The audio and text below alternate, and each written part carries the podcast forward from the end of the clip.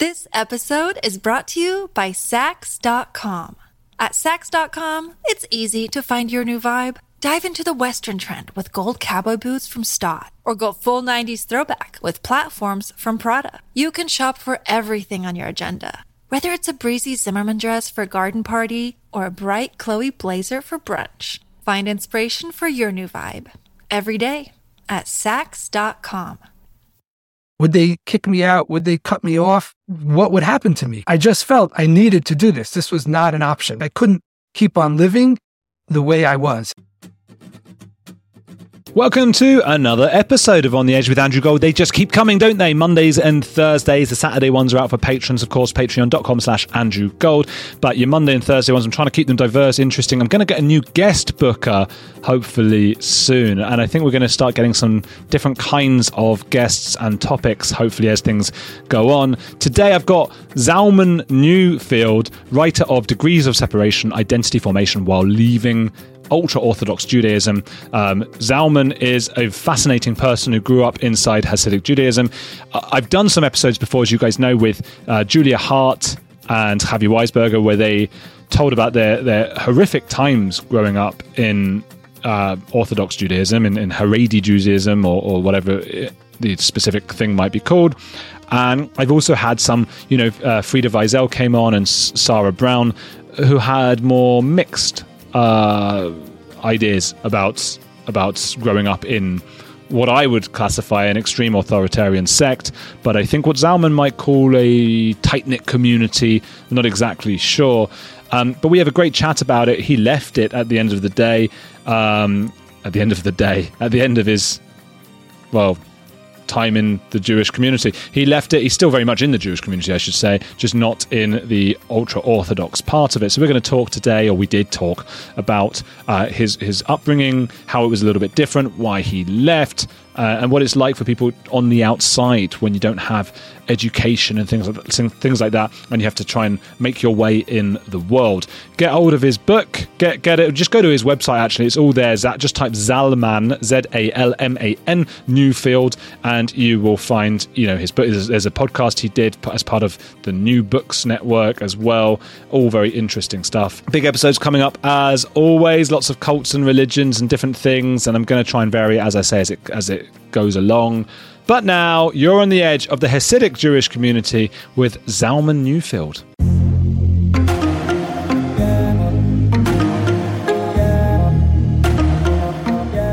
Zalman, wie geht's? Könnten wir auf Deutsch sprechen? A, a, a bissel, a, a, a drop. Uh, all yeah. is well. It is so great to be here with you. Thank you for having me. Oh, you're very, very welcome. I always try to do a bit of because I learned German. I thought, what was the point? And then I started interviewing people who grew up in Hasidic communities, and they can understand me. And it's the only time I've ever been able to use it. So I just wanted to try. Yes, well, I find my my Yiddish comes in very handy when I watch uh, uh, um, German movies and TV shows. So I can get I don't know 40, 50 percent of you know Nazi films or whatever um, which I think is a great use of, you know, 20 or 15 years of uh, yeshiva training. That's actually a great point, though, because I grew up obviously a secular Jew myself, but it has particular meaning for anybody Jewish, and I suppose anyone who's not Jewish watching Nazi films. Um, and then you go and learn German or Yiddish or whatever it might be, and then you can actually understand when they're sort of barking in that, that, I'm not suggesting all Germans bark. I just mean that Hitler in particular did, and you actually understand the words. It's very scary. What it changes how you watch those films, I guess. It, it does. I mean, I have to say, I have watched a bunch of uh, clips of Hitler speaking, and I have a very hard time understanding him. In part because yeah, he's too. speaking very fast, and um, you know, it's it, it's you know, a little hard to get into. But but I I I do truly enjoy uh, watching any kind of foreign film um, whether you know, it's French or um, um, uh, Spanish or whatever, and I'm able to find a couple of words that I am pretty sure I know what they mean. And there's something um, kind of exciting about that. And I think in some ways it relates to what we're talking about today, which is, uh, at least in part, about trying to understand understand other people and making connections with people who seem very different from ourselves. And I think that for me, that's one of the thrills of watching foreign films because even though it's a foreign language and it may be a different historical period and people living very or representing people who lived very different lives, we could find some mutuality in the few words that I'm able to decipher and figure out. So that's a, a kind of thrill. And I think it relates to this broader theme about trying to make connections and see the humanity in other people, even if they're living or came from very different lifestyles than what we're used to. Did you grow up um, primarily speaking Yiddish? And, and I, I ask that also because there, I hope you don't mind me saying you have a very slight accent that a lot of people who grew up in, in those yeah in those communities. But I mean, you grew up in New York, right? And so what's what's going on there? Yeah, well, so just about the accent, it's funny because right. So I grew up uh, in the ultra orthodox Jewish community known as the Lubavitch Hasidic community, which is headquartered in the Crown Heights section of Brooklyn, and uh, but then I spent years, um, initially in yeshiva. I went to yeshiva in, in Chicago for two years, in Miami, uh, South Beach of all places for two years. I lived in Argentina for a year. I lived in Singapore for a year. So I'd done a bunch of traveling while still being part of the ultra Orthodox community. And so I think my accent, you know, shifted somewhat. Um, but still people would meet me today and say, Hey, you know, it sounds like you have some kind of accent. And I'd always play dumb. I'm like, me, really? They're like, well, where are you from? I'm like, well, Idaho. and they never buy it. It's very upsetting. Uh, so, so yes, there is, I'm told, uh, a slight kind of accent or sing song, uh, that people associate with Yiddish, people associate with yeshiva culture, ultra Orthodox, uh, kind of schooling system and the way that people speak amongst themselves and the way that they study text together. Um, and in terms of the languages that were spoken, so at home, I always spoke English. Uh, both of my parents are Baalei Teshuva. That's sort of like uh, uh, colloquially, colloquially referred to as born again Jews, but they're not. It's not really accurate. They were Jewish all along, but they were sort of secular, maybe somewhat like your background. And then they joined the ultra Orthodox community as adults. Um, so they really only knew English, and that's the language that we spoke uh, at home. In yeshiva in school, the language of instruction was Yiddish. So I ended up becoming very fluent in Yiddish. Uh, but even in school and certainly outside of school, amongst my friends, we tended to speak in English, but with what they sometimes called Yinglish. So it's English with a bunch of Yiddish kind of thrown in for flavor. Okay, like Larry David and Woody Allen. Well, maybe more Yiddish than that.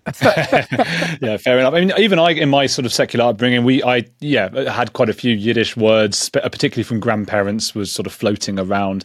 Um, there are there are people, aren't there? And correct me if I'm wrong, uh, who grow up grow up in communities in New York who don't necessarily learn English. Is that right? Particularly the boys, I've heard. Like the girls often do learn it, but boys don't. You're looking at someone like that uh, right now. So I, even though I spoke English at home and know, all my friends in Brooklyn knew English, but we didn't learn any secular, what they called secular studies, including the lang- learning the English language, the ABCs, but also learning mathematics, uh, forget about social science or the physical sciences. We didn't learn any of that whatsoever, ever. so, and people have a very hard time kind of hearing that and believing it. Um, maybe especially when they, when they see me and they talk to me and I seem, you know, I'm able to speak English and seem to know a few things. Uh, and they say, well, that can't really be true. Like you must have learned English, but at a kind of subpar level, uh, you know, minimal English. And I, I, I constantly try to come back to this. Well, no, we literally did not learn the ABCs. We did not learn two plus two is four. We didn't learn any of that ever from, you know, kindergarten through sort of the college or post college, early twenties. It was never taught in um, any of the schools that I went to. My sisters, as you were um, as you were uh, implying, they did get a, a, secular education. So their school system was kind of like split. So part of the day they would learn religious studies, and then part of the day they would learn secular studies. Uh, but the boys in the schools that I attended, there are other ultra Orthodox schools where they do it somewhat differently, where even the boys get sort of modicum of secular education, uh, quite uh, uh, insubstantial, but still something. Uh, but for the schools that I attended, the boys did not, and they're they're gender segregated schools. So the schools that I went to were all boys, um, we did not get any secular education whatsoever. Mine was also uh, gender segregated, and I, am always happy for that because I just think I would not have concentrated at school. Like, there's just, you know, my wife says to me, like, well, that must be weird though. It was just boys everywhere, boys, boys, boys. And I just thought, like, I, if I had a pimple, you know, spot on my face, like, that was the worst thing ever. if there were women, girls, I should say, as well, no way. I, I would not have enjoyed.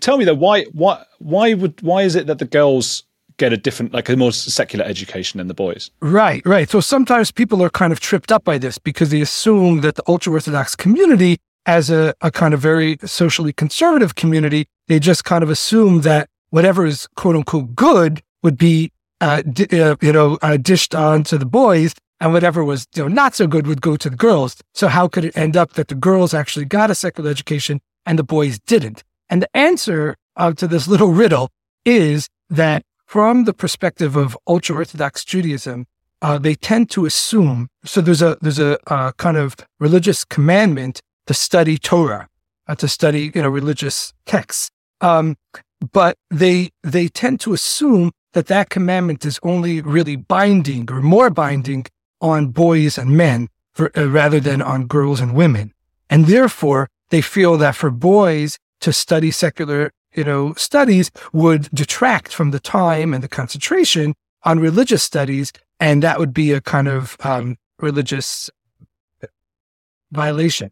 But for girls who don't have a religious obligation to study Torah at all, uh, it's no problem. In theory, they could just spend all their time, you know, sewing or something. Uh, the the religious education is just, uh, um, you know, sort of a supplemental thing, not actually requirement. And therefore, since they're not really required to study Torah, it's okay for them to take a few hours of their day and study secular studies. You know, why not? No great harm.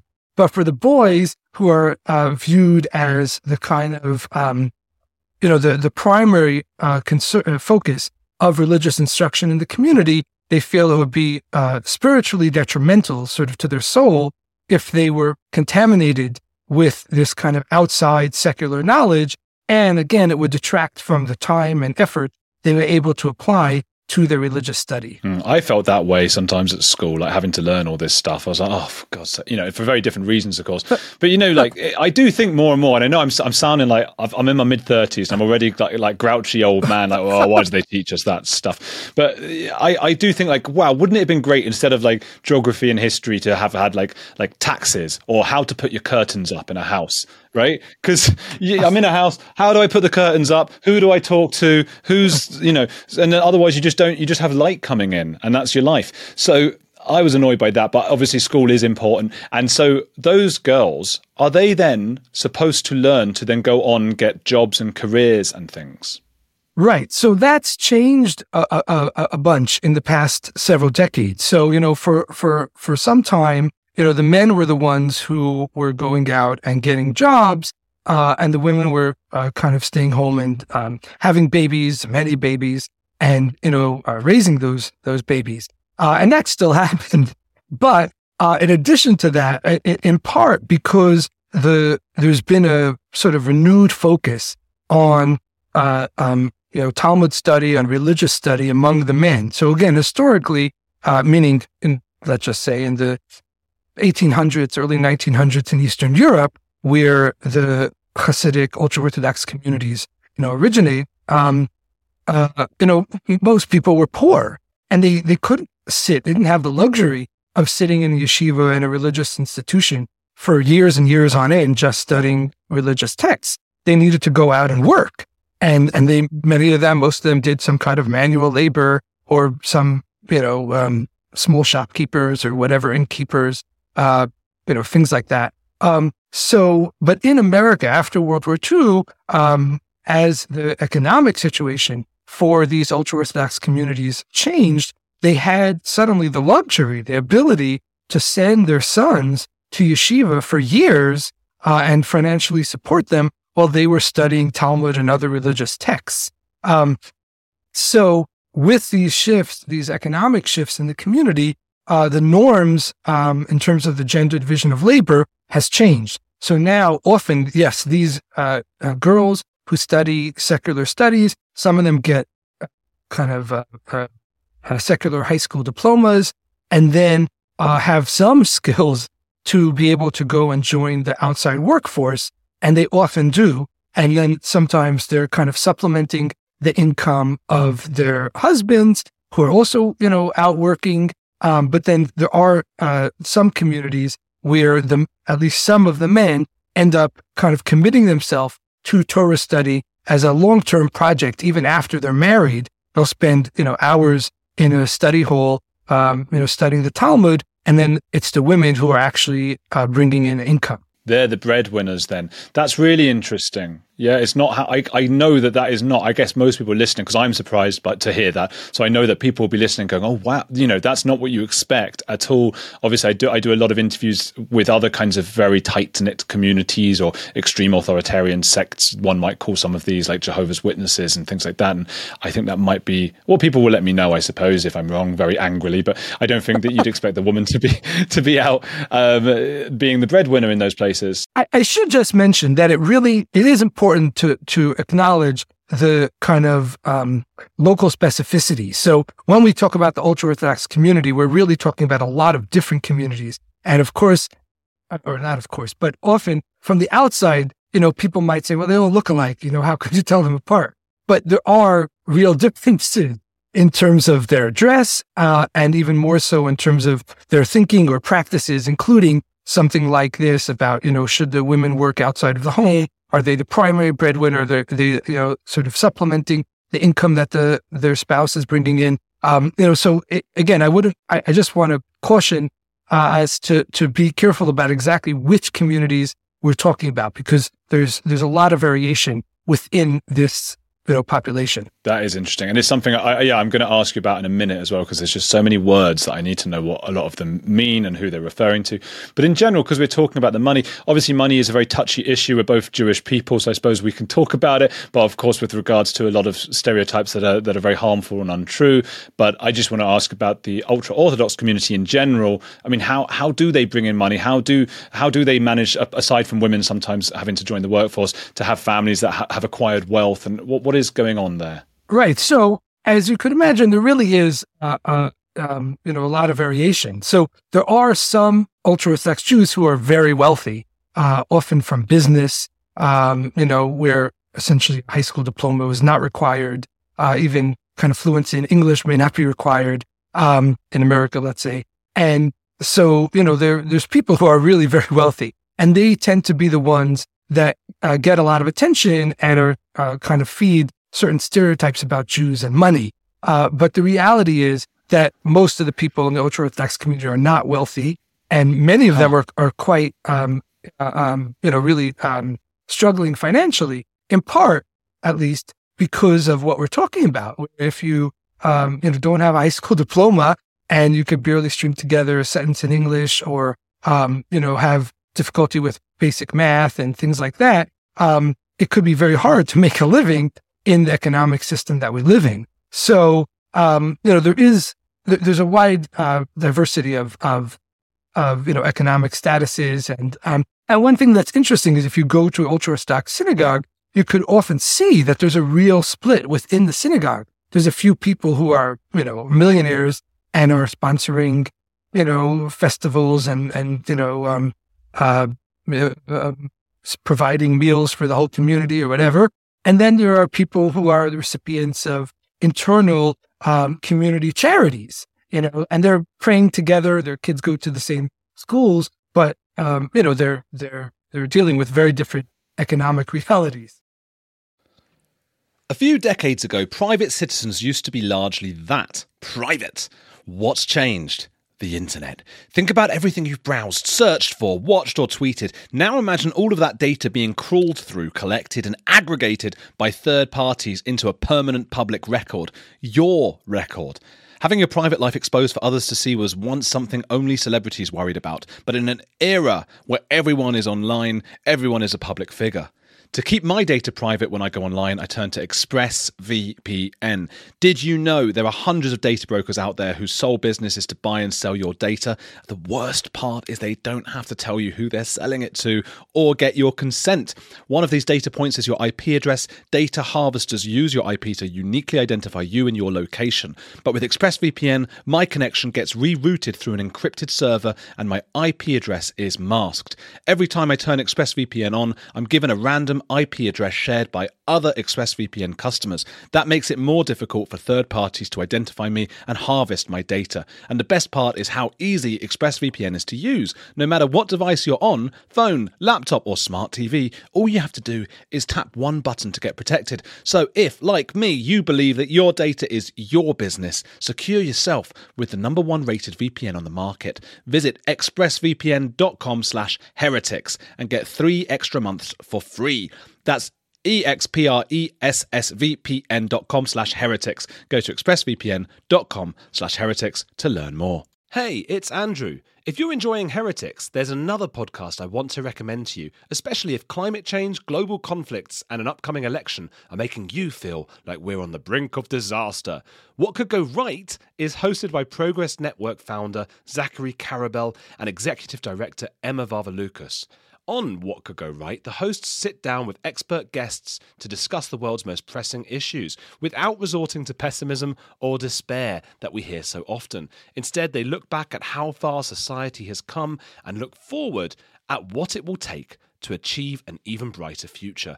Is progress on the way? They may not have all the answers, but on what could go right, they're asking the key questions. Tune in to hear interviews with upcoming guests like writer Coleman Hughes, CNN host Fareed Zakaria, and economist Alison Schrager.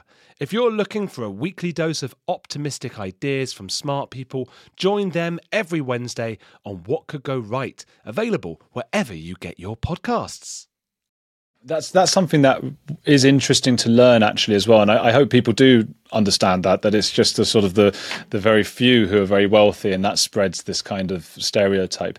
Um, and I, but even I, I suppose, fell for it to an extent because I just thought, well, what are they? If they're religious all the time and they're being religious, they must just have loads of money. These people, you know, I had never before speaking to you and obviously Frieda Vizel and Julia Hart. I don't think I'd ever spoken to somebody who'd been uh, in the Haredi or the Hasidic community, uh, such as the difference, you know uh, people might assume that a lot of Jews like me might, but there there isn't much knowledge, I suppose, uh, between us. And so I remember just being in, in Israel, and I was, think I was, I was, at what do we call it? The Western Wall, is it? You're not supposed to call it the Wailing Wall um, anymore. I don't know, but I was there, and there were lots of people in what I imagine was Haredi dress or something who were basically begging for for money. I think this was before Pesach or before one of the holidays. And the point is because they're not even allowed to work. I think that's what it's mad that that has to go on that way. Well, well, they're not allowed to work. I don't know, or they're not able to. You know, for whatever reason, either you know, physical, emotional, psychological, you know, all kinds of things, or just inability to find a job. Again, many, you know, millions of people around the world struggle to to make a living, and you know, so in that sense, uh, many people in the Hasidic or ultra Orthodox community are really not that different from other people in other walks of life who struggle to to to make a living, to find a job, to keep the job, to you know make enough money to pay the bills. I mean, all these kind of basic things. I should mention that um, uh, that one thing about the ultra Orthodox community, because it's very tight knit, and there is a lot of kind of solidarity within the community itself. So some of the economic hardships that people suffer are, are alleviated, at least to an extent, by uh, internal communal charity. So you mentioned about people collecting funds before Passover or, or major Jewish holidays in order to pay for basic staples for those holidays. Um, um, this is actually a long uh, Jewish practice of giving money to uh, people who are struggling uh, before Passover in particular because, you know, Passover can be very expensive, especially if you have a big family and you have to buy matzah and wine and all the things that you need for the seders, for the, you know, to celebrate the holiday. So there are charities that provide that kind of support. Um, there's also special funds, um, organizations that provide support when people get married. Weddings are very expensive and you have large families. That means many weddings. Um, and there are uh, uh, charities that provide gowns for for brides. There's charities that provide uh, um, uh, musicians, photographers, uh, uh, caterers for the occasion. So that definitely helps somewhat if people are thinking, well, if people are so poor, how do they keep on having children? How do they keep on sustaining them? Definitely, the internal community charities do help alleviate some of that that burden. I see. And so is that communal side that I mean you left that community and, and I'm always thinking about how interesting that is. That the sort of the you're in a constant struggle between do you want this community that will always help each other out in that way, but then you sacrifice some levels of individualism. How did you find it as a as a child? Like, do, do you do you miss parts of that community side? Sure, absolutely. I mean, the you know, uh, some people who leave again. There's a lot of stereotypes um, about the ultra Orthodox community and also about the people who leave them. Um, and you know what? One of the the stereotypes is that well, anyone who leaves these kinds of communities, they must have had a terrible childhood and they're just full of trauma and they hate their parents. Their parents hate them. No one talks to each other. Uh, of course, they left these you know horrible places, whatever. And that was not my experience at all.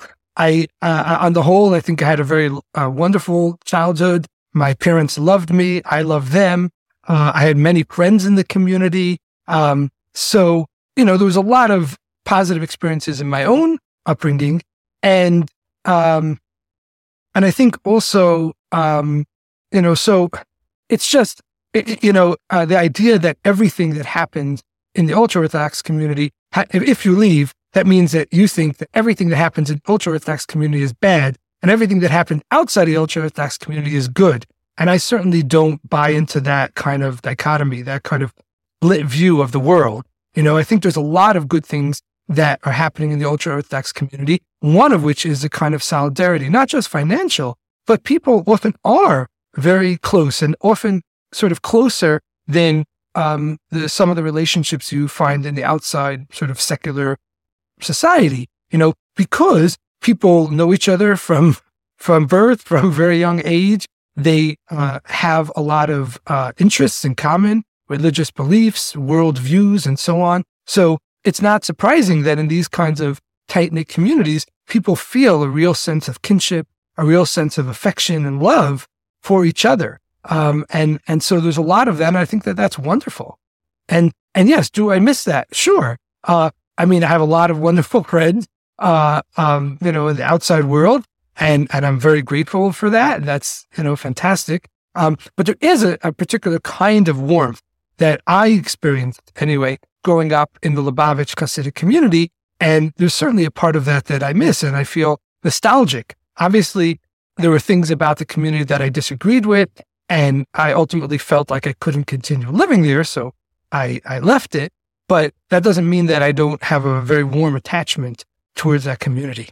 Yeah, I think that's so hard to understand. I'm glad you said it. I think it's really hard to understand just how how complicated and blurred these things are, and you're sort of on you're sacrificing some things to be part of one thing, and you're sacrificing other things to be part of another. It's why I try to I try to interview people with disparate views. Obviously, there was Julia Hart and Chavie Weisberger who have a very negative view of uh, the whole Haredi community, and I've done interviews with them. But then there was Frieda Vizel, of course, and Sarah Brown, who I think uh, who's still in it, but but Frieda's not, who have quite positive memories. One of the things Frieda was was telling me that sounded really lovely uh, was the sort of storytelling that happens, the oral tradition, uh, how people sit around and tell each other stories. And it's so exciting as a child because you don't have TV and you're sitting there and you get to actually listen and use your imagination in a way that most of us would love that our children or friends or ourselves would be able to do. We're sat looking at our phones and our gadgets and things. So that is something that I think, you know, I'm a very, I like the individualism. So I don't, I don't want to be part of something like that. And I gather that you do too because you left, but it is something. It is something that we miss. What, what about on the other side? what were some of the things that that you found growing up that maybe you were a little bit different to your friends that you didn't like about the community? Right. So so uh, again, I I, I want to stress that like often, um, you know, there's there's an assumption that when people leave, you know, that they went through this very logical process, you know, uh, and that you know the re- that there's this kind of like a checklist. Well, here are the three reasons, the top three reasons why I left the community, and it's interesting that even the people, what, um, um, so I, I, should mention that I'm a, a professor of sociology and my dissertation in my first book was about people who leave the ultra Orthodox community. Um, and so, so I study, you know, this population professionally.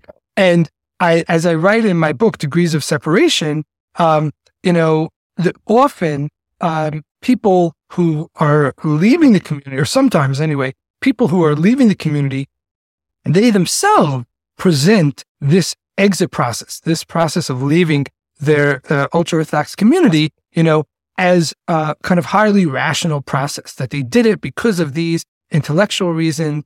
And, you know, they read these books. They read, uh, uh, Richard Dawkins is a very popular, uh, author among some people, um, who leave the ultra Orthodox community, uh, and other, uh, members of what, what's sometimes called the new atheist, you know, Christopher Hitchens and so on. Um, you know, they read Hitchens, they read Dawkins, they realized that, you know, the Bible is wrong or whatever, and therefore they left, you know. And I argue in my book, and and I think in my own experience, this is the case. You know, yes, I did read those books, and I found them very interesting. Uh, you know, and there I read many other books uh, that that I also uh, found interesting about Bi- the Bible, about biblical criticism, and so on. You know, but I, I I think it's it's inaccurate to say that you know that's the reason why I left. I think the the the process of leaving um, a community that you grew up in your whole life, um, uh, um, leaving the only existence that you know about, um, is a very very complex process. There's definitely an emotional, uh, intellectual side, but there's also an emotional side. There's a social side. There's all these things, and even those categories are not neatly differentiated. They're all intertwined. So it's very hard to say exactly, you know, why I left. But I could say that the issue of secular education that we are talking about is very close to my heart. Um, not surprising for someone who became a professor, yeah. but uh, but definitely, um, you know, from a young age, I started to realize that there are other people who who even in my community who knew English, who were able to read, you know, English, and I wasn't. I wasn't taught the ABCs, as I mentioned. Um, and I started as a teenager uh, with the help of an uncle who's not Orthodox. Um, to kind of uh, learn the ABCs. And you know, we started off with uh, like a, a, second grade um, reading book. You know, the boy went to the store. You know, things like that. And um, you know, very quickly, I kind of graduated from that and started to read, um, you know, more advanced book. And I just developed, discovered, I don't know, uh, a kind of passion for reading English books and learning about the world. And I remember when I was in yeshiva in my late teens, my early 20s, um, I remember thinking like there's so much out there in the world. There's so many different kinds of people who are living so such different lives, different religions. I became very fascinated, in particular with Christianity. And like, what are all these Christians up to? What exactly do they believe about Jesus? You know, what's going on there? Um, and, and the same, I remember reading a book about the KKK. I was like, well, what's with that? You know, what are these people do they really believe these things about Jews or black people or whatever? You know, and I just became fascinated with learning about other people, understanding other cultures, other societies. And, and that passion just grew. And eventually I, I did something that was very forbidden, which was attend uh, college. Um, and that just kind of fed my passion. And I was connected to professors who were very excited that I was excited about what they were teaching and, and their classes. And, and and I remember we were in one class at a, a classical philosophy course, and we were required to read the symposium from Plato. And uh, he talks about the nature of true love and this whole thing. And um, we're sitting there in the class, and the professor's trying to elicit some um, information from the students about their thoughts on on Plato. And a bunch of the students were basically like, "Who cares about Plato? you know, what, what, this is such weird stuff. It's so old, you know, who cares?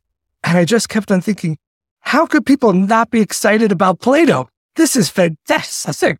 This is so great. I mean, I read every word of, of, of the symposium. I, I couldn't stop thinking about it. And, and I think, you know, the truth is that it's not a sort of a put down to any of my classmates to say this. Um, it's just that for me, being in college was this kind of rebellious thing.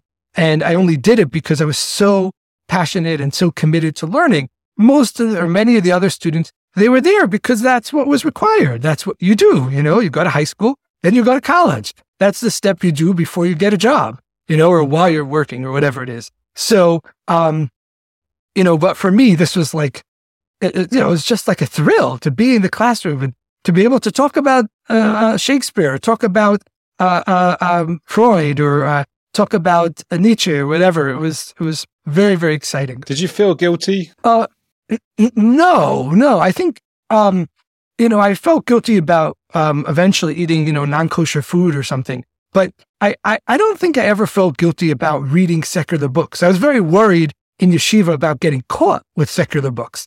Uh, but that wasn't a guilty conscience. I was just trying to make sure I didn't get kicked out of the yeshiva. Uh, so when eventually, once I started to, to learn English and, and read uh, books in English, uh, again, in my mid uh, teens, uh, late teens, um, I eventually started to collect a lot of books in English. And every yeshiva that I attended, I would bring my own private stash, my own library, and I would hide it in the dormitory in strategic places so that if, you know, the rabbis came snooping and they found one uh, collection of books, my other books would be safe.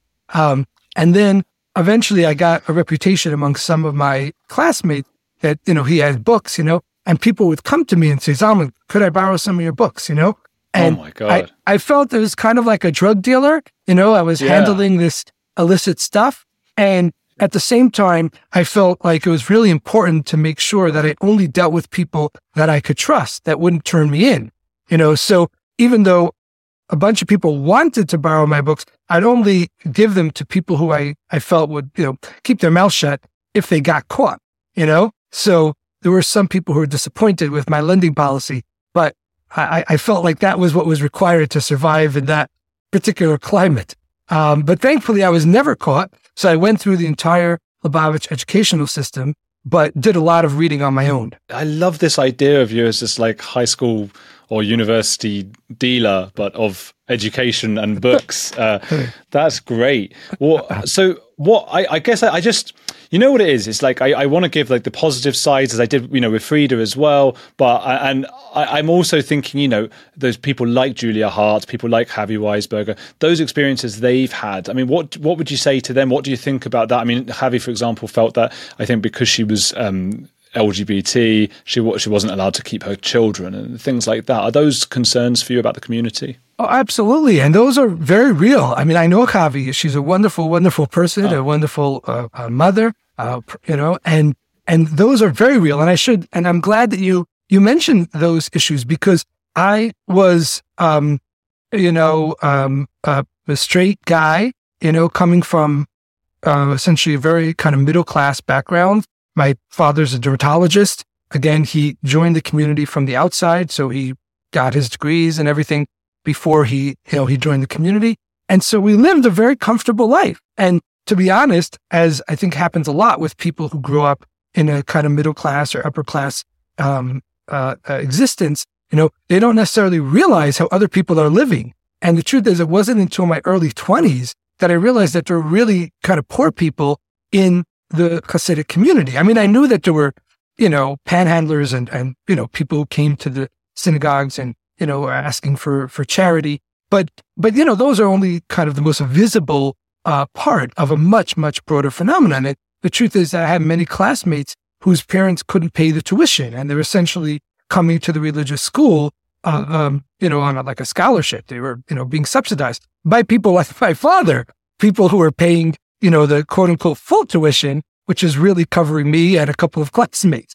Um, you know, but I didn't realize that, you know, and then I remember in my, my early twenties, I was speaking to a friend of mine from the community and he was talking about how like his father was a, a, a ritual slaughterer. So he would slaughter, you know, cows or chickens or something and maybe did some other kind of religious functions, you know, but they didn't really have much money.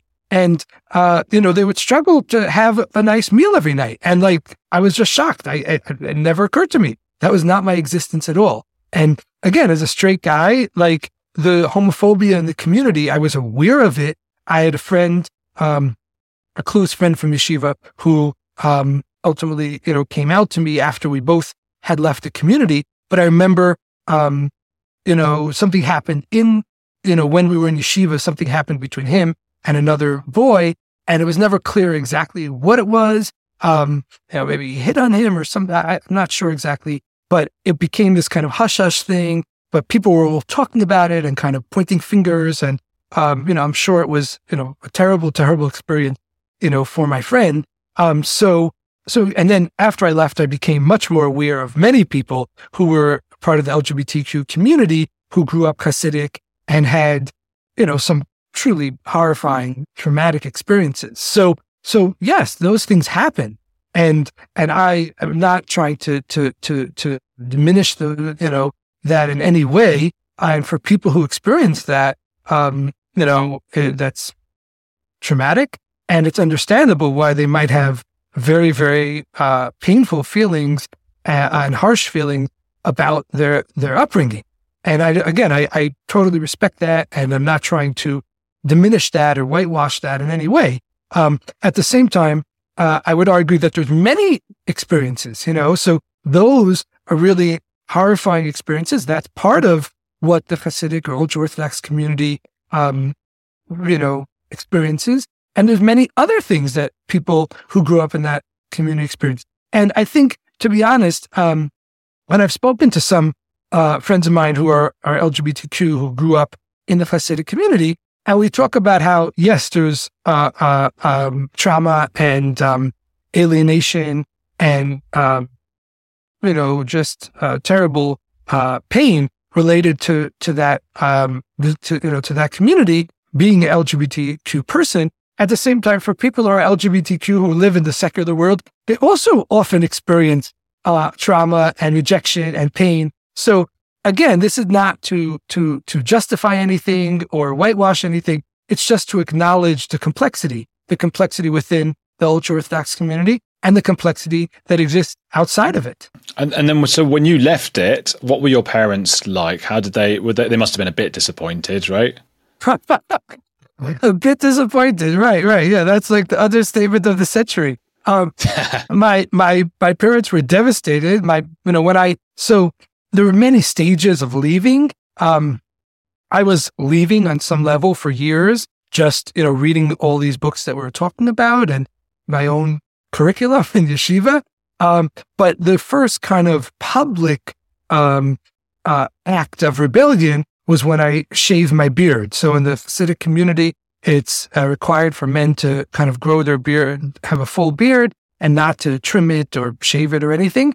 And then eventually, after a very long, painful uh, process of soul searching, I decided to shave my beard. And so that was the first kind of open act of rebellion where anyone who would look at me didn't have to talk to me, didn't have to ask me what I thought about, you know, um, uh, uh, Darwin or evolution or whatever. You could just look at my face and you see, okay, something's up with this guy. This guy's not following the wow. rules. He's not doing, you know, the, the kind of normal thing that ultra orthodox men do. Do you remember the moment? I just sorry, I just want to stick with that moment because I I love that idea of you're in this say in a bathroom and you've got a razor, presumably an electric one. And this is like something that seems so monotonous or, or, mundane to most of us. You're shaving your beard. I hate doing it myself. Oh God, I've done it again. For you, this was this huge thing. What what were you feeling at the time? Yeah, so uh, it was a very very huge thing, and and it was a very painful thing because again, I understood that this was a very public, visible act of, of defiance, of rebellion, you know, and I didn't feel in my heart of hearts that I'm a rebel. I, I felt like I'm just one of the guys. I mean, I went to yeshiva my whole life. I, I lived in this community. I loved, again, I loved my family. I knew that this would hurt my family. This would hurt my parents tremendously. Um, and at the same time, there came a point where I said, well, you know, I, I can't live in the community anymore. I'm just, I'm too different from, from them as I'm too, uh, concerned about, as you mentioned, about sort of being an individual, being myself, being who I am. And even though I love my parents, ultimately I felt that they can dictate how I should live my life. Um, so yes, I ended up shaving my beard and I knew that this would be an upsetting thing to, to my parents. So I was in, in college at the time. I was living away from home and I ended up, I was supposed to go that, this was like a Thursday or something. I was supposed to go that Saturday, that Friday to be with my family for the weekend. And I decided instead of just showing up you know, shaven and, you know, risk a heart attack or something, uh, I, I might as well call them up and just give them heads up. So I called my mother and I told her, and I was kind of stammering, and she's like, What's going on? And I just said, Well, I shaved my beard. And my mother's like, Why on earth did you do that? And then just hung up the phone. And I'd never oh, been man. hung up on before. And it was, it was, I cried. I mean, it was a terrible, terrible experience. And I felt, you know, on the one hand that I needed to do this. And at the same time, I love my parents. At the same time, I'm so angry with them. Why don't they understand that this is who I am and, you know, accept me for who I am? And, um, this episode is brought to you by Saks.com. At Saks.com, it's easy to find your new vibe. Dive into the Western trend with gold cowboy boots from Staud, or go full 90s throwback with platforms from Prada. You can shop for everything on your agenda whether it's a breezy Zimmermann dress for a garden party or a bright Chloe blazer for brunch, find inspiration for your new vibe every day at Saks.com. You know, eventually we started having conversations, and I was, I would basically, my mother called me back that day and kind of kicked me out of the house. And she's like, okay, you know, fine. You want to do your own thing. You want to live your own life. Okay, good luck. You know, take, come, come on Sunday when I'm not home take your stuff out and like you're, you're on your own. That's it. You, you want to live your own life? Okay, live your own life. Um, which is of course not exactly what I wanted to. Uh, so, um, you know, and I really didn't know, you know, what would happen. I mean, again, this is what I was terrified about for years. Would they kick me out? Would they cut me off?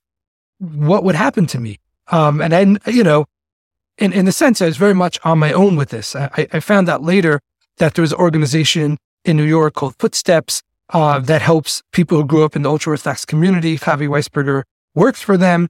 Uh, they have other, you know, wonderful uh, staff and and uh, support that you know, tries to help people who are going through this process. I was vaguely aware of them at that time. They were, you know, at a much um, kind of um, uh, um, smaller, uh, um, you know, state, the organization. Um, but I was really on my own. I wasn't connected to them. This was just something that I was kind of going through. Um, so, uh, you know, I, I, I didn't know what was going to happen. And, and I was very, I was very scared. I was very sad about this whole thing, but I just felt I needed to do this. This was not an option. Like I couldn't keep on living the way I was. I just couldn't continue living as a part of the Hasidic community. In a sense, I didn't feel like I had a choice. It wasn't like, well, should I do it or not? It was like either I do it or like my life will end. Like I, I just I can't keep on living like this. Um, so I did that. And then um, eventually, once I started to talk to my mother again, what the conversation that we had, it kept on going uh, um, around and around this basic point. Well, if you really loved me, you wouldn't do this. Even if you have ideas, even if you want to do something else, if you really loved your parents, you wouldn't hurt them in this way. And I kept on trying to tell her. And then with years of therapy, it became clear in my own mind, you know, well, no, mom, I love you deeply, but this is not about you. This is about me. And everyone should have the right to live the, the kind of life that they want to live. And if that means breaking with tradition or doing things differently, so be it. But you can't have a tradition or a family structure that says, hey, either you follow every single thing the way we tell you to, or you're on the outs, or, you know, you're dead to us that that that simply was unacceptable to me. I think that's a lesson for life because I think even outside of these kinds of communities in daily life, we expect things all the time of other people. We we do guilt them. We do give them guilt, uh, and we you know if they're doing you know they're not going to be in my good books if they've done this or that. And I definitely feel, and I've noticed it in myself. I've noticed people doing it to me. I've noticed myself doing it to others. I think it's very human. I definitely felt happier in the last few years just just thinking I'm not going to expect anything of anyone. And anything anyone does that's nice or whatever that's a bonus. But if you love someone i think it's i think it's the opposite of what your mum said and i think you probably think this as well. If you really love someone you set them free and you just you just relax and you don't have to control but it comes from fear doesn't it it's the fear of needing to control your environment you want to control other people's environments so i suppose we should have sympathy for those people as well your mom was probably very scared she was very very scared and also in the hasidic in any community you know there's um there's a, a, lot of pressure to conform. I mean, if you grow up in a very um, uh, uh, uh socially progressive community, you know, oh, yeah. and suddenly your child turns out to support Trump or um, you know yeah. whatever, uh, people could be very embarrassed. Say, "Oh my God, what did I do wrong? Where did I fail that child? How could that child have ended up so different from who I am?" And and and and support um, beliefs or position that are so contrary to mine and so contrary, in my view, you know, to what's right, what's correct. You know, how how yeah. could that be? You know, so uh, yeah, and and also, I mean, for any parent, obviously, if you love your children and you you devote your life to them, you have certain uh, dreams, hopes, uh, expectations for how they're going to turn out, and when those um, that vision of our children is uh, violated in some way, uh, it could be extremely painful. You know, I think especially in a community like the ultra Orthodox Jewish community, where um, for um, for for you know women being a mother, having children, raising children is really kind of the reason that for being alive. That's what you're there for. You're there to be a mother to raise the next generation of devout Jews. Um, and to to fail or to feel that one failed in that kind of primal mission um, must be terribly, terribly painful.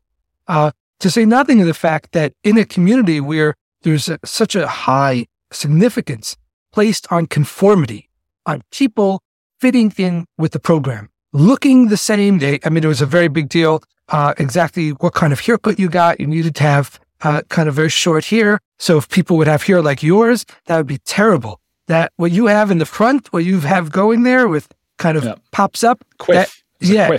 Yes. So in, in Lubavitch, they call that a chup. I have no idea why, but that's a chup. Chups are not allowed. You could get kicked out of yeshiva for that. That's an absolute no no.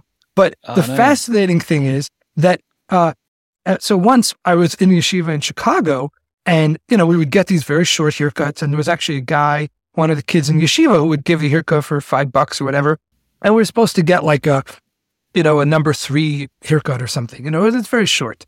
Um, and then on a deer, he said, Hey, um, if you get a zero, I'll give you the haircut for free. So always being thrifty, I said, sure, let's do that. so I came to the yeshiva the next morning with the zero. Like, you know, the hair was all gone, except for on the sides, which is the payas, the side locks.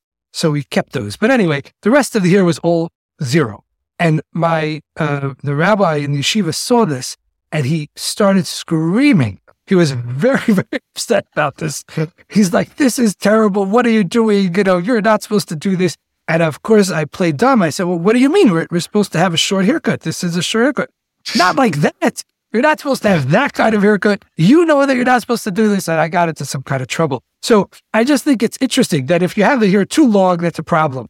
Uh, but if you have it too short, that could also be a problem, you know? And, and so I think it just highlights that in the Hasidic community, there's a very strong emphasis on uniformity, on conformity, on people kind of following a very rigid um, path. And if you go out of that, again, you really stick out. You know, if you someone went to your school and they had kind of longer hair, and someone else, you know, had their hair shaved, their head shaved, you know, maybe they would, you know, people would notice. But I, I, I suspect it would be kind of um, you know, par for the course. You know, they would kind of fit in that this one has long hair, this one has medium, this one has short hair, whatever. But in, in, in the Lubavitch community, in the Hasidic community, you really, really stick out if you deviate even slightly. So I think for, for my parents and for many parents, um, to have their children visibly stick out and, and, and seem different, um, is, is a very painful thing, a very, very painful thing. Hair's a funny thing because as you're speaking, I'm thinking about hair. I suppose it's the only thing on the human body that you can really modify quite uh, easily. Uh, obviously, you could become more muscular or put on or lose weight, and your toenails can grow. Okay, but really, we're talking about hair in terms of your image. A quick haircut can change. So it's interesting that that is the thing. I mean, I know in North Korea you've got a choice of like four haircuts. I think that's right. So one of them is like Kim. I think most people get the, one of the leaders' hair, but you can also get like one or two others are possible. But anything else, you're out. So that's an interesting one. And I also relate to what you're saying. I mean, I, I remember obviously having a secular upbringing, but my parents did go to synagogue two or three times a year, the high holy days. And I remember at like 15 just being like, I'm not, I'm not going anymore. And the thing is, it broke, well, it didn't break a heart. It broke my heart to think though of like all the other families there with their kids, and then my mum just sitting there with with just like al- alone because my brother would often maybe he was also influenced by me or had his own decisions as well. He's a bit younger, so I'm not going. Well, he's not going to go as well, and now she's just going to sit there on her own. And how sad that is. And to her, it's it's important to me. You know, it's just the appearances, isn't it? It's difficult that stuff. Yes, it is, and I'm reminded. Um, so Emile Durkheim is one of the founders of modern sociology he was a French Jew, and he actually came from a long line of rabbis uh, in the you know, late 1800s, early 1900s. Um, uh, and um, he, so he had a nephew named Marcel Mauss, who's also a very famous sociologist in his own right. And the two of them together are really pi- were pioneers in in sociology. Anyway, they're both secular Jews, and there's a wonderful letter where uh, Emile Durkheim begs his um, uh, his nephew, please don't, uh, I don't know if it was marry a non-Jewish woman or date a non-Jewish woman or something like that. She's, he's like, this will break your mother, uh, my sister's heart, you know, and, and so please just don't do this. And, and I, I find it, it just tickles me so much because, uh, here are two of, you know, you know, some of the greatest minds in modern, uh, um, sociology, modern intellectual thought, both very proud, um, sons of the third, you know, the French Third Republic, uh, you know, really secular to their bones.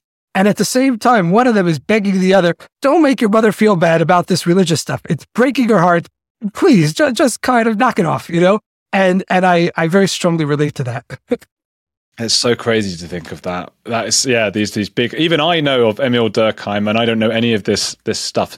Um, but I remember that from back in the day, the learning stuff. Um, so you, you didn't exactly get shunned, and I think that's an important point you make. That it, it it's not like that always, and that's an important point I think around the other sects and cults and communities as well that I've covered. People don't always get shunned from Jehovah's Witnesses or Scientology or whatever. Sometimes it's a lot more complicated than that.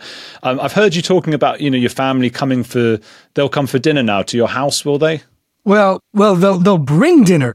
Um, they'll they'll they'll they'll come to visit. I mean, not often. Again, this is not only related to religion. This is also um, sort of local um, psychology or what have you. So I live in Hoboken, New Jersey. My parents live in Brooklyn. For many people in Brooklyn, and New York in general, but Brooklyn in particular, anything outside of Brooklyn is kind of going to the far reaches of the earth. Um, so the idea of going to New Jersey is like, whoa, whoa, you live all the way in New Jersey. Whoa. Now, mind you, we're literally the town closest to uh, to Manhattan. We are right there. So you just go right past uh, Manhattan, and then you'll hit Hoboken. You know, but I think this speaks to a kind of mentality. I mean, people make fun of, um, you know, a lot of um, whatever liberal Americans that they think of, you know, they're bicoastal. They think of uh, you know, East Coast and the West Coast of America, and then everything in between is like uh, desert or something. You know, which of course is is not quite correct. Um, you know, but I think for people in Brooklyn, they just think of Hoboken or New Jersey as being very, very far away.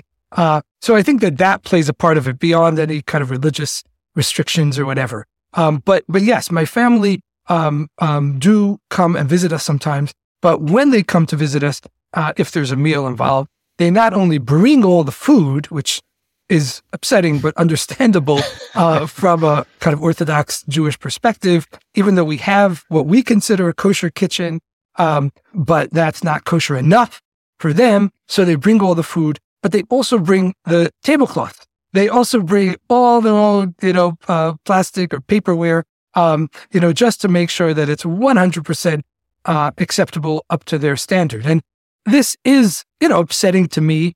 Um, you know, obviously it's something that, you know, makes it feel like there's one more uh, uh, divide between us, you know, but at the same time, I'm just so grateful that I have such a warm and loving relationship with my family and that they would want to come visit me and, uh, and that I would want them to come visit, you know, that, that we genuinely enjoy each other's company.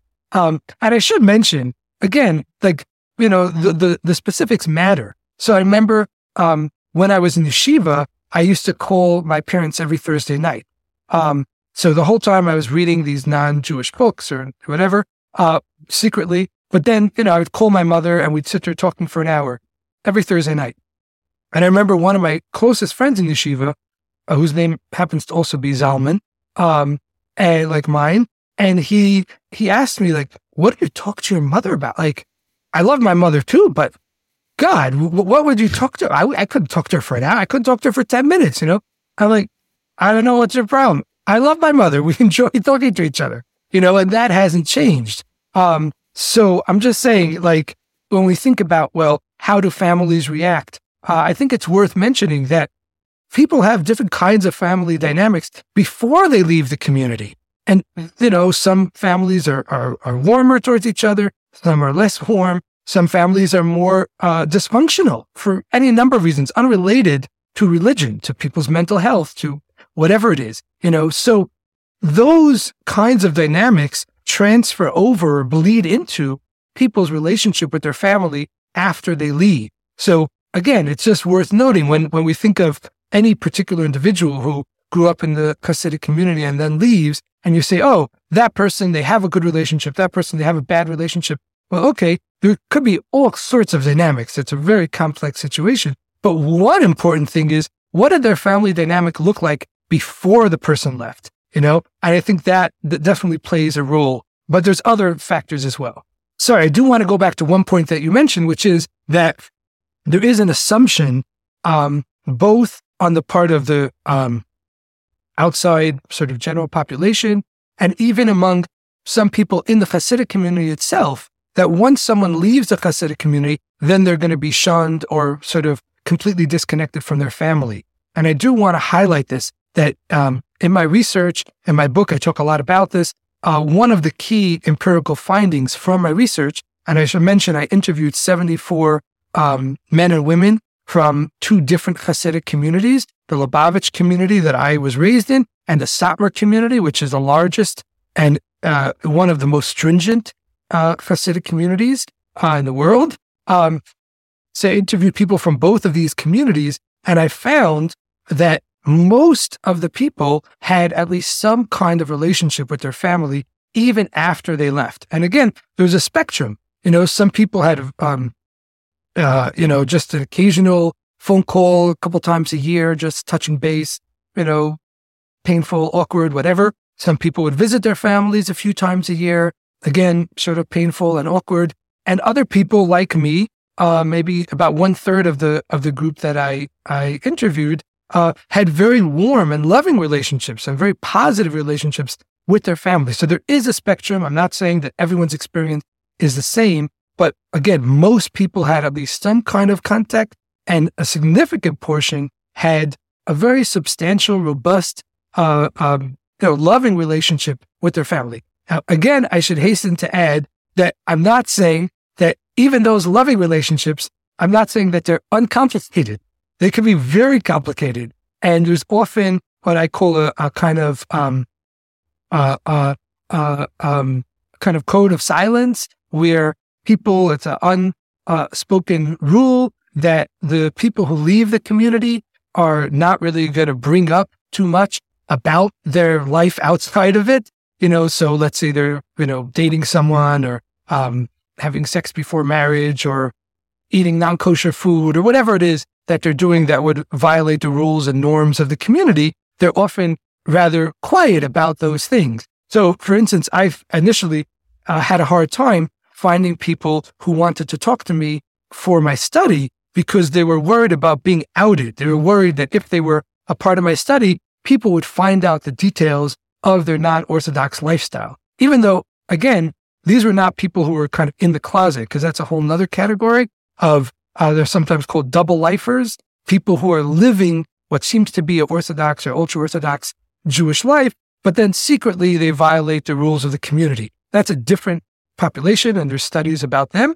But I interview people who were out, people who, on some uh, or, or, many significant levels, had uh, uh, distanced themselves from their Hasidic upbringing. But even those people were eager to kind of keep quiet about the details of their, you know, their new lifestyle. Um, So they're, they're, I'm not saying that these kinds of relationships that people have with their family are uncomplicated, but they could still be very loving and affirming in some ways. Even though, again, people could argue, well, how loving and affirming could it be if you have to deny who you are? You know, I, I understand that and I respect that. You know, that's certainly a very legitimate viewpoint. Um, at the same time, again, I think that many people like me feel that there's enough uh, uh, love and affirmation uh, from their Hasidic family to make it worthwhile to to maintain this kind of relationship with their family, even if there are sort of painful aspects to it. Could you invite them? I don't know if you're married. Uh, could you invite them if you get married to a wedding? So I am married, uh, um, and I, I, did invite them to the to the wedding. Again, not surprising. It was a very complicated process. very very complicated because um, the ultra orthodox community, the Lubavitch community, has many many specifics about how they do weddings.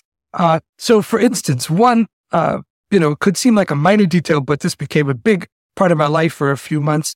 Um, the Lubavitch community around the world, uh, when they send out invitations for their wedding, they used the text of the invitation that the seventh Lubavitcher Rebbe, the last Lubavitcher Rebbe, Menachem Mendel Schneerson, that he used in the 1920s, uh, uh, late 1920s, I believe, in uh, you know Eastern Europe for his wedding.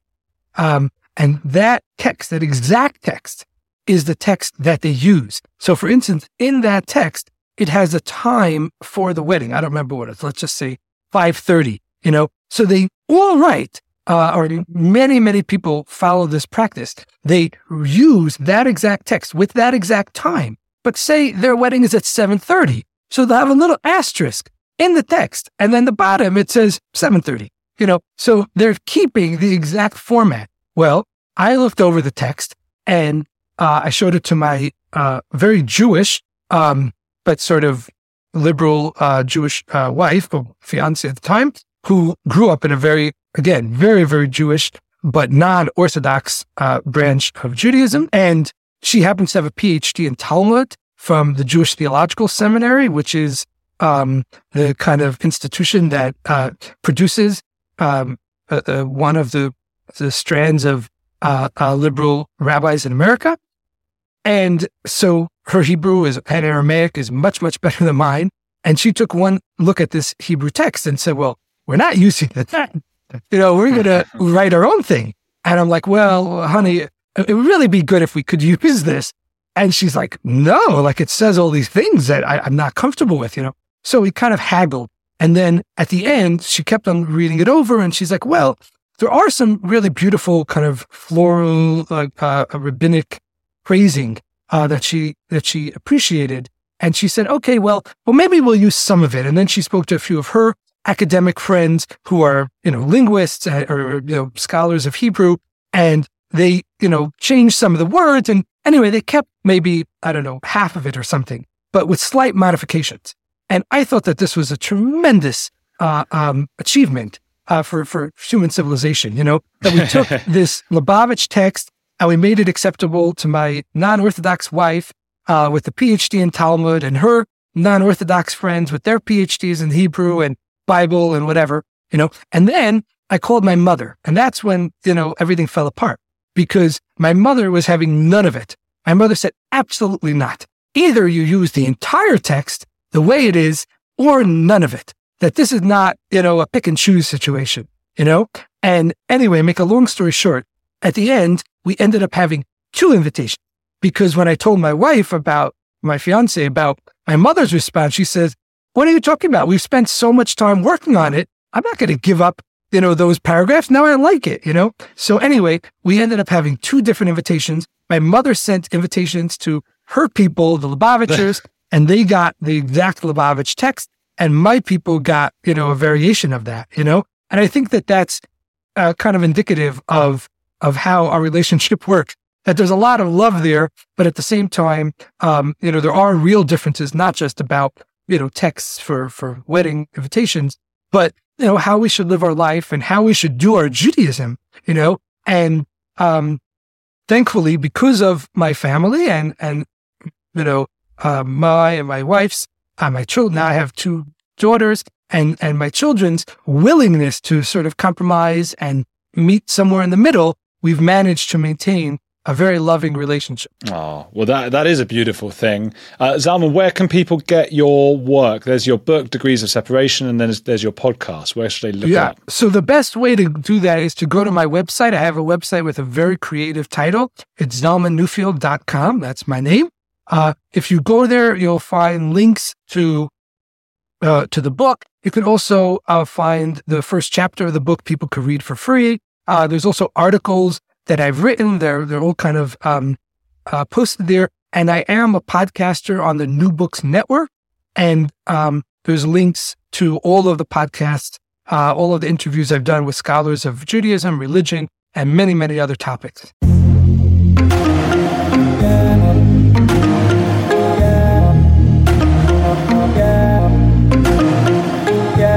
Thank you, Zalman Newfield. Guys, make sure to go to his website. Just type into Google Zalman Newfield and you'll find his website. And there's all sorts of stuff. You'll find a link to his book, Degrees of Separation, Identity Formation While Leaving Ultra Orthodox Judaism. I'm trying to say things as fast as I can. I don't know why. Sometimes it's just nice to know you can. I can see how people want to become rappers and things like that. It feels good to say words quickly. That's what I think about that. It was fascinating talking to Zalman. Obviously, his views on the Orthodox Jewish community are that there are a lot of stereotypes, that, that things are. Uh, uh, awful and you get shunned and things like that. And he suggests that is not always or not even often the case, but there are uh, a lot of problems as there are in many different communities. Have I handled that okay? I don't know. I don't want to offend people, but also don't want to let people off too lightly. Very difficult line to straddle. If I'm straddling a line, that's the line I'm straddling. Keep on listening, guys. Uh, there are many more episodes coming up. We've been going for over three years. There are two episodes a week, Mondays and Thursdays, and the Saturday one comes out on patreon.com slash Andrew Gold. See you guys soon.